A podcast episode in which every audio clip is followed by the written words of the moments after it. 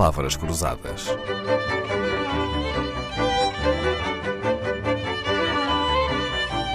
Porque quase tudo é uma questão de semântica. Ao assistir pela televisão ao relato das cerimónias fúnebres do antigo Presidente da República, Jorge Sampaio, a convidada de hoje do Palavras Cruzadas teve vontade de, por várias vezes, corrigir os repórteres que relatavam esse acontecimento. Se um funeral já de si é um momento delicado, uma palavra mal escolhida pode tornar tudo mais pesado, inconveniente ou até desrespeitoso. Mas a minha primeira dúvida começa aqui. Devemos dizer funeral ou enterro, Isabela Manal? Eu sempre preferi dizer enterro, porque funeral soava-me um bocadinho pretencioso, antiquado, mas depois chamaram-me a atenção para o facto de que hoje muitas cerimónias fúnebres são cremações e por isso não podem ser designadas por enterro, mas sim por funeral. Aceitei a explicação, mas continuo a não gostar da palavra funeral. Uhum.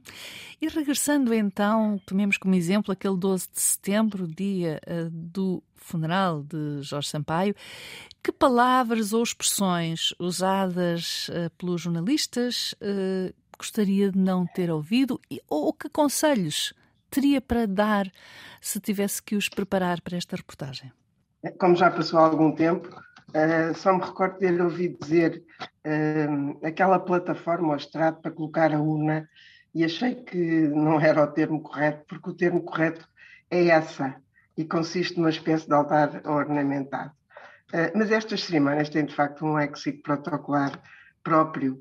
Eu, no, no, funeral de Estado do Dr. Mário Soares, estive a comentar numa das televisões, mas creio que este ano, quando o governo decretou no dia 10 de setembro cerimónias fúnebres de Estado e luto nacional, as redações talvez pudessem ter pedido a um especialista que elaborasse um glossário para servir de base aos repórteres.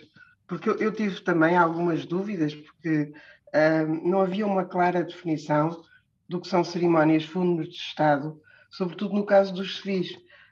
Eu sei que no caso dos militares existe um regulamento de continências e honras militares, mas neste caso, como se tratava de um civil, as regras, uh, sabemos depois, foram decididas em reuniões com representantes da família, da Presidência da República, do Protocolo de Estado, das Forças Armadas e da Guarda Nacional Republicana.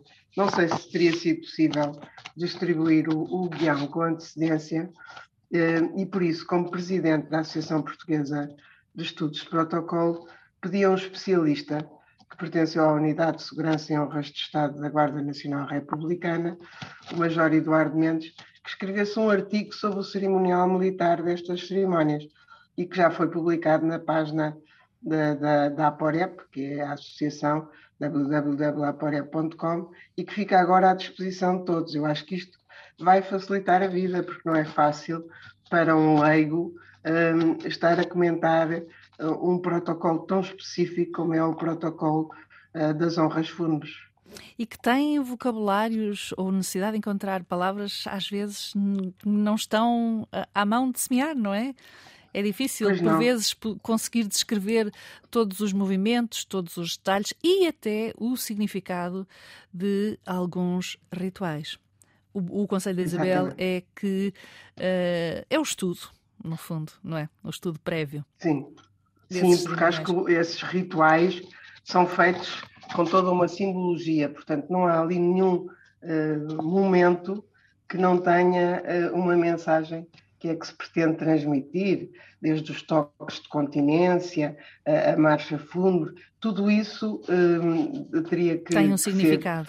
Uhum. Tem um significado importante. No seu último livro, Imagem e Sucesso, da Casa das Letras, Isabel Amaral fornece, em 200 páginas, um guia para quem gosta de conhecer as normas ou comportamentos para que cerimónias de Estado, eventos públicos ou ocasiões profissionais não venham a ser notícia pelas más razões. Palavras Cruzadas, um programa de Dalila Carvalho.